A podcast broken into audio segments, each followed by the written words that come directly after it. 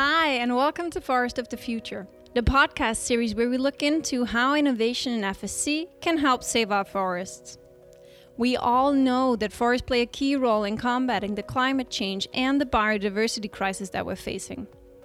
In this series, we explore how innovation, especially within tech tools, but also more broadly, can help us protect our forests and support the mission of FSC, which is to ensure responsible management of our forests worldwide. In this episode of Forest for the Future, we will be focusing on an exciting event coming up the Good Code Hackathon, which will run over the next couple of months. The hackathon has been sponsored by DocuSign and will help FSC address one of the immediate challenges that we've been faced with. How do you perform audits in a place you cannot get to because of COVID 19? Caly Heasman, Development Relations Director at DocuSign, and our own Joanna Nowakowska will explain much more about the hack. So buckle up and let's go. Hi, Joanna and, and Caly. Welcome to this podcast. And I'd like to start off a bit easy. Uh, Caly, could you start by explaining what the Good Code Hackathon is? Sure. So, the Good Code Hackathon grew out of two initiatives at DocuSign. For the past several years, um, DocuSign has had a DocuSign for Forests initiative. Um, this is just basically a natural extension of DocuSign's business. So we work to help companies digitize processes, um, basically to take the signing process online. Uh, and one of the main things that happens as a result of this is we save paper. And a long time ago, we identified that you know this was more than just a business case for us um, that this is something that we really care about as a company it's something that everyone who works for docusign is really proud to participate in so as part of our docusign for forests initiative we have identified as a company several other organizations that we feel are really worthy environmental organizations whose interests are really aligned with DocuSign. And uh, that, those are other organizations who focus on saving and preserving forest resources. So we've worked with the Jane Goodall Legacy Foundation, the Wilderness Society, the Rainforest Trust, the Nature Conservancy, and now this year, the Forest Stewardship Council. Um, and we do various initiatives through the DocuSign Impact Foundation, um, which is our own arm where we do good works um, to help other companies and uh, to help other nonprofits. Um, so for this year, um, as part of DocuSign for for forests, we had an opportunity to basically reevaluate um, what we were doing for our annual DocuSign Momentum Hackathon. So Momentum is our annual customer conference, and it was actually scheduled for early March of this year. And unfortunately, as we all know, um, coronavirus, COVID 19 hit. Really, uh, it got very bad in the United States and things started closing down basically the weekend that we were scheduled to host this in person hackathon. So it took us a couple of months to sort of regroup and think about what we wanted to do and you know take the lay of the land and see what we could do to really still continue to serve our customers and our developer base. And we came up with this idea that we would just take it virtual do the whole hackathon online um, and then we talked with the forest stewardship council about you know what are the challenges they would really like to solve? What can we do to pivot with this hackathon that we already had planned and come up with some unique challenges that we could do virtually with the unique opportunity we have with the virtual hackathon to reach more people, take it global, and sort of broaden our DocuSign for Forest message. Sounds like a bit of touch and go there uh, with a last minute cancellation. Yeah, it certainly was. I definitely remember from my side that I was having all the suitcase packed and I was just taking my last coffee before leaving to the airport. And suddenly I read, I read the email from from our colleagues that were wake up, woken up all night almost just to warn us not to go to the airport. well, at least you weren't on the plane when it happened. So we've decided to to then go for a virtual hack instead of of um, an in-person hack. What is the difference for you in that? So it is quite a lot of difference because it brought completely new meaning for the engagement in hackathon for FSC. Uh, originally, we were targeting uh, three very interesting, very much needed applications for FSC, focused uh, more on forest management certification. And they were all very exciting. However, it was not something that we had to have at this particular moment. And due to challenge that COVID uh, has posed on all of us, we realized that we have really significant problem on the ground by not having the possibility for our auditors to visit sites. And since long in FSC, there were ideas about remote assessments, how to streamline assessment, how to, how to make audit less dependent on auditor actually being on the site. And therefore, we used the challenge uh, of COVID as an opportunity to look at this closer and we redesigned completely original challenges that we originally developed for in-person hack. And we focused uh, this application entirely on covid. Mm-hmm. what also makes it different for us is that we want to solve real problem. So the idea the challenge for the hackathon is reflecting a real audit schedule or steps that we envisage uh, including some innovations in audit process but essentially it is responding to the problem of auditor not being able to travel and uh, we will provide in, orig- or in initial hackathon infrastructure um, a copy of uh, selected uh, infrastructure elements that FSC really uses. So this we do in order to use this app once it is developed and once it is uh, confirmed to be of good quality. So we really do it for real, mm-hmm. not only for fun. Okay. Is it the same for you, for you guys, Caly? Is it the same difference for you guys? I think a lot of elements are going to be the same, but a lot of elements are also going to be very different. So what Joanna just pointed out um, is a big. Uh, it, it is a big difference, and I think it's actually a really neat and important difference, which is you know, for an in person hackathon, you get two days. Every year when we've hosted our Momentum Hackathon, we get about you know 300 people or so. They show up they're there for two days and it's sort of quick and dirty right? A hackathon is very focused on just getting it done. You build something that barely works. You don't want anyone really looking under the covers at your code and poking around too too much because you know that's not the focus. The focus is to get out a good poc a good proof of concept of this is how i would solve this problem and if you give me some more time and resources you know, I can take this idea to the next level and polish it. So for this virtual hackathon, we're we're taking the same ideas for some of the the problems that we wanted to solve, but like Joanna said, number 1, we are looking to solve some additional problems that have happened because happened because of COVID. Um, but additionally, we're giving people a lot more time to solve those problems. So for the in-person hackathon, it's normally, you know, 24 hours, just a weekend. And for this, um, they're going to have two months. So the hackathon begins on July 7 and it doesn't end until August 31st.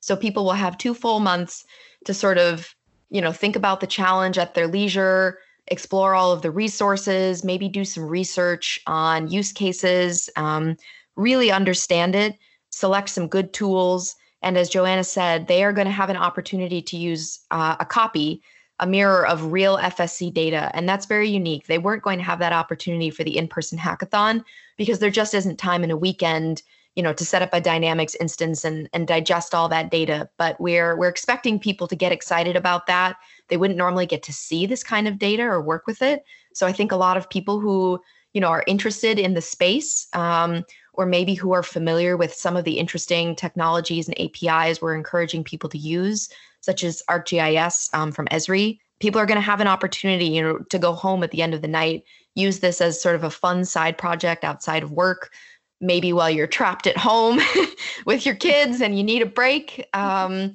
you wouldn't normally get the chance to do that and really dig in. And this is something i'm very excited about um, for the virtual format you know the opportunity number one to work longer but also for us just to engage a broader audience of hackathon participants normally um, the kinds of people who are able to do the hackathon are people who can come in person you know just for a weekend.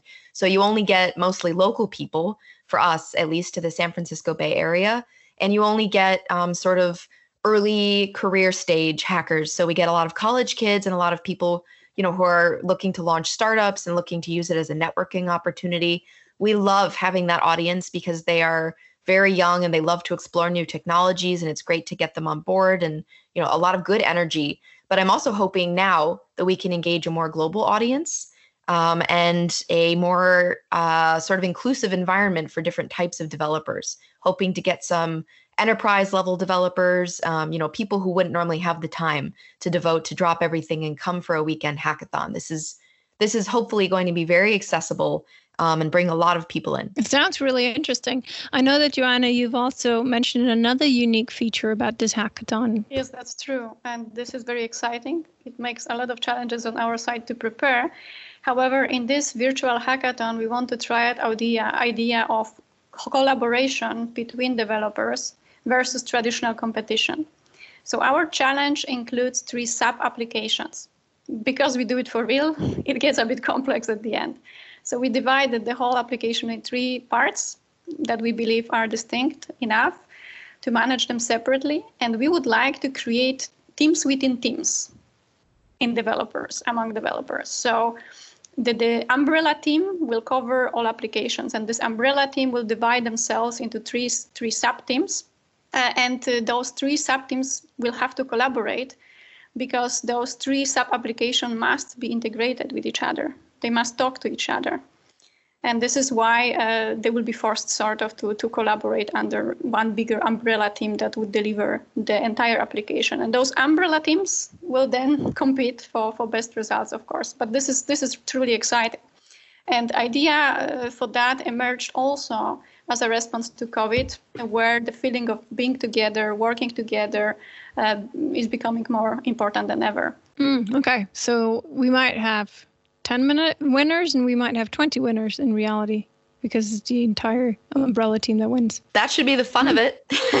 That's, I mean, maybe we should talk a little about the money here. Um, yeah, what is the prize? yeah, that might help it clarify for people what we're doing here. So there's over 50,000 US dollars in prizes. Um, and to sort of enhance what Joanna is saying here, we are trying to incentivize people to work on these individual parts um, because maybe not everybody wants to be part of one of these collaborative teams, but we certainly hope they will. But basically, um, we're going to award a prize for each of the three categories. She's talking about apps one, two, and three. There are sort of three things that FSC is looking for in this in this overall larger app that they really need. So one is uh, has to do roughly with assessments, one roughly with qualifications, and one roughly with virtual auditing. And so we're going to give $10,000 to the best of each of these three types of apps. Um, so $30,000 up for grabs for, you know, if you can build one of even just one of those apps. Um, and then if you can collaborate, there's going to be a 15,000 US dollar bonus um, for the super team that strings all those three together and builds one cohesive app. Um, so it's quite a lot of money, and we are definitely giving the most money to this collaboration bonus um, for the team that does string them all together because that is the goal of this. Um, and like I mentioned, it is something unique to this global hackathon where maybe normally teams individually don't have the time, the resources, you know, to to build the whole thing. But we're really hoping that teams will uh, reach out to other teams around the globe and other teams with expertise maybe that they don't have um, to build this this whole app and to to meet other people and to work together. And we are facilitating this through our sort of hackathon infrastructure. So we have a Slack channel, a public Slack channel um, where, that people will be able to join, where they can, you know, self-organize and find each other and talk about their ideas and what they're working on. Um, and we're hoping that people will will utilize that as well as the DevPost site and DevPost is just a common hackathon hosting website. That's where this hackathon is going to be. Um, I guess I should take this moment to say the name there. It's it's going to be at DocuSign2020.devpost.com. Um, and there will be a lot of information on there that people can use to sort of uh, see what apps are there to self-organize and and find other people to work with to work on this collaborative challenge. Wow, it sounds really exciting. But maybe we should pause for a second, trying to dive a little bit deeper into what it is that we're actually trying to solve here and and what the hack is that what you actually have to develop something for, right? So I know that you mentioned them very briefly, Caly, but maybe Joanna, you could put a few more words to the three different things that we're trying to look into here. Uh, with pleasure, Loa. Although I will remind being mysterious, since we don't want to have too much advantage of our great brains that we expect to have during the hack itself. But the general idea is to do a remote audit for chain of custody certification. Why? Because majority of our certificates are chain of custody certificates. So travel restrictions affects most directly them due to the large number of this uh, type of certificates. So, uh, in order to, to develop applications for remote audit, we were thinking about uh, how to prepare best for such an audit. And good preparation is a significant component of a success of the whole audit, being it virtual or not. So, therefore, uh, in the first part of, of our challenge of our applications, we want to develop solution uh, through which an applicant to certification or even existing certificate holder would be able to see all that we require from them as a part of chain of custody certification and provide data themselves to the certification bodies uh, and ASI. Uh, that certification body could prepare for this audit in advance, seeing this data. That will be one component that is already quite a big step for FSC to deliver for our system. Then, even if certification body has this data coming from an applicant to certifications or existing certificate holder, we are not uh, granting remote uh, audit option just to any type of certificate. Uh, this is because we have uh, clear credibility risks behind locations of certain certificates uh, and management systems. Uh, due, to, due, to, the variety uh, of chain of custody operations, those risks will differ depending on type of the operation, depending on location, depending on number of sites, depending on whether this is single certificates or whether they, it includes multiple sites, whether this is group certificates, etc. So all of this needs to be then assessed by certification body based on this data provided by applicant or existing certificate holder. So this is the second sort of part and step in the in the challenge to find out the way of filtering it and applying certain criteria by the certification body to finally decide do we go for remote option or do we not. If it is decided that remote verification is possible, then the most exciting and innovating part of the hack comes to develop tools to actually virtually see the location, see the site. And here we expect really um, uh, developers being very innovative, very creative, searching for newest uh, cutting edge technologies such as drones, maybe, or Google Glasses. I don't want to give any ideas, of course, in order to enable auditor to see the site without control of a certificate holder on applicant. That's the whole point in this third part. That auditor is not um, forced to to be um, under control of certificate holder of somebody who is for example holding camera and could uh, direct this camera to places that are more uh, that they are more confident about uh, than to others. So this full control of auditor over what they see in the third part of applications is, is I think, for me, uh, the most um, opportunities for innovation and applying very uh, exciting tools. You mentioned earlier that we're really trying to solve a real life problem. What are we what are we expecting the outcome to be? The outcome that we expect is to, to have functional applications. We don't expect to have perfect applications that we would just be able to launch uh, day after the hackathon. But this application should correspond to our um, data structure, uh, so that we, by through modifications and through adding additional elements that we will not make available for the hack, could actually refine it and implement it on the ground. And and uh, Caly, what are you guys expecting to get out of this? Why are you even working with stuff like this? Yeah, good question. I know I mentioned earlier the DocuSign for Forests initiative and our, our Momentum conference. Um, and this is, you know, that's obviously one goal of this is this is an extension of our commitment to helping our nonprofit partners. And it's a big deal for us to see FSC be able to get something out of this and to take this app and be successful and have you be able to use it um, in the real world for real use cases. So that's certainly the primary thing we're hoping to get out of it. But the secondary thing is, um, of course, it's great exposure for DocuSign, and we are hoping that developers around the world will take this opportunity and be able to see how they can use DocuSign to help them digitize important processes, um, especially in a post COVID world. We care a lot about, as we say, sort of helping those um, who are helping the greater good. So, FSC is, of course, one of these organizations, but we also want people to see that they can take this basic use case of e signatures and really use it for any use case where you need anything signed. You know, there the DocuSign API is going to be integral to this challenge because various parts of this uh, process that Joanna has been describing involve submitting various forms of paperwork. either to FSC or to ASI and various regulatory bodies. And this is not unique. There are a lot of other use cases for such things, um, and DocuSign is a really good option. So we would really like developers um, and others to be able to see, you know, how can I speed things up, especially when there are travel restrictions in place or it's just generally um, time consuming you know or or not not feasible to get somewhere in person for a signature. We really want people to know that docusign has an api that it's easy to use that we have sdks um, and other developer tools. We're really hoping that this is just an opportunity to make people's lives easier for businesses but also for nonprofits who are really struggling right now and trying to figure out how to you know take everything online really quickly and stay afloat um, you know we want we want to incentivize people to help them mm-hmm.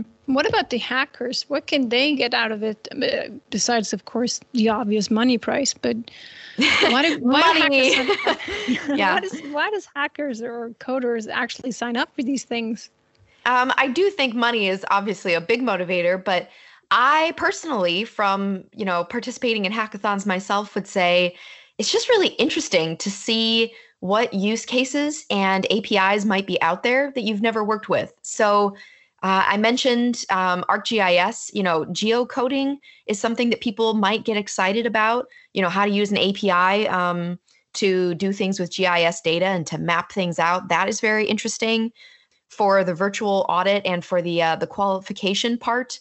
Um, there's other interesting technologies. You know, uh, Joanna mentioned that we as part of the app, you you as a developer will need to find a way to um, enable remote uh, taking a look at forests, and you could bring in drone technology and other things like that. I think that's something that developers get excited about, which is just using cool tech. You know, using mm-hmm. new APIs and new things you haven't worked with. That's just fun. And hackathons are are meant to be fun. And I think developers love learning and they like to engage um, and they they like a good challenge. Um, and I think it's really exciting to get a real world use case. I actually think that's a lot more fun than just a random, you know, POC for something that might never get used again. The opportunity to actually do good, you know, with just the power of your imagination and something you can build. Um, I think that's very inspiring for developers. They like to they like the satisfaction of being able to build something and ship it and see it, you know, in use in the real world. So I, I'm hoping that's something they'll get out of this. I also can add to that, uh, following up Caly, that one of the interesting challenges uh, for me, I hope, uh, for developers will be uh, to tap into translation services because FSC is global organization. The standards that we develop are by default in English. We provide Spanish translations, but they are being used in many different countries and being translated by certification bodies. So actually, if you apply for certification, you may not never see English version originally. You see only nationally translated version. And um, as a part of the hack, one of the options would be to, to, to provide such translation services, which is becoming, I think, growing, growing need in, in the digital world uh, anyway. One other thing I want to mention um, is that you know this is a hackathon that is our main activity, but we're going to have a lot of other supportive events, but also just fun events throughout those two months. So Joanna and I will be available on Twitch. Um, DocuSign has a Twitch channel. It's DocuSign API, and we're going to be there hosting virtual sessions. We're going to live code. We will be answering various questions, um, and we will also be hosting some fun activities. Um, and we have some other interesting and fun challenges that you'll be able to see on the DevPost website throughout those couple of months. So if you aren't really feeling like you completely understand the challenges um, at this moment, feel free to hop on the DevPost site and you'll be able to see some opportunities to to ask questions and to join us for some fun and some other prizes. Cool. And this, I'm conscious that this is a podcast. You might listen to this after July 7th. Can, do you have to sign up in advance or could you join during the process or how does that work? Um, that's one of the other advantages of this being a you know multiple month long virtual hackathon you do not have to sign up by july 7 it has basically rolling admission or rolling signups, you can basically sign up whenever you want. So if you want to sign up on August 30th and you think you can build something in 24 hours, that's great. Um, basically, just submissions close on August 31, but you can sign up anytime before then. Oh, cool. So you could also pull in your cool coder friend when you realize you're missing some skills. we certainly hope so, yes. Thank you very much, both of you. It was very interesting, and I hope you get a lot of good coders out there that will help chip in solving our COVID induced problems. That's it. I hope all coders out there are now itching to sign up and help us out. If not for the money prize, then for a shot at helping us deliver solutions that ensure that supply chains committed to sustainable forest management can continue during a pandemic crisis. If you know a good coder, please help us spread the message and call for action. The hack starts at July 7th, 2020, and I'll place a direct link to where you find much more information in the description of this episode. If you want to get in touch with us or follow our work, I encourage you to join our LinkedIn group. It's called FSC Digital Innovation and is open for everyone. You can always also get in touch with me on digitalinput at fsc.org. I'm Loa Worm, and this was Forest for the Future.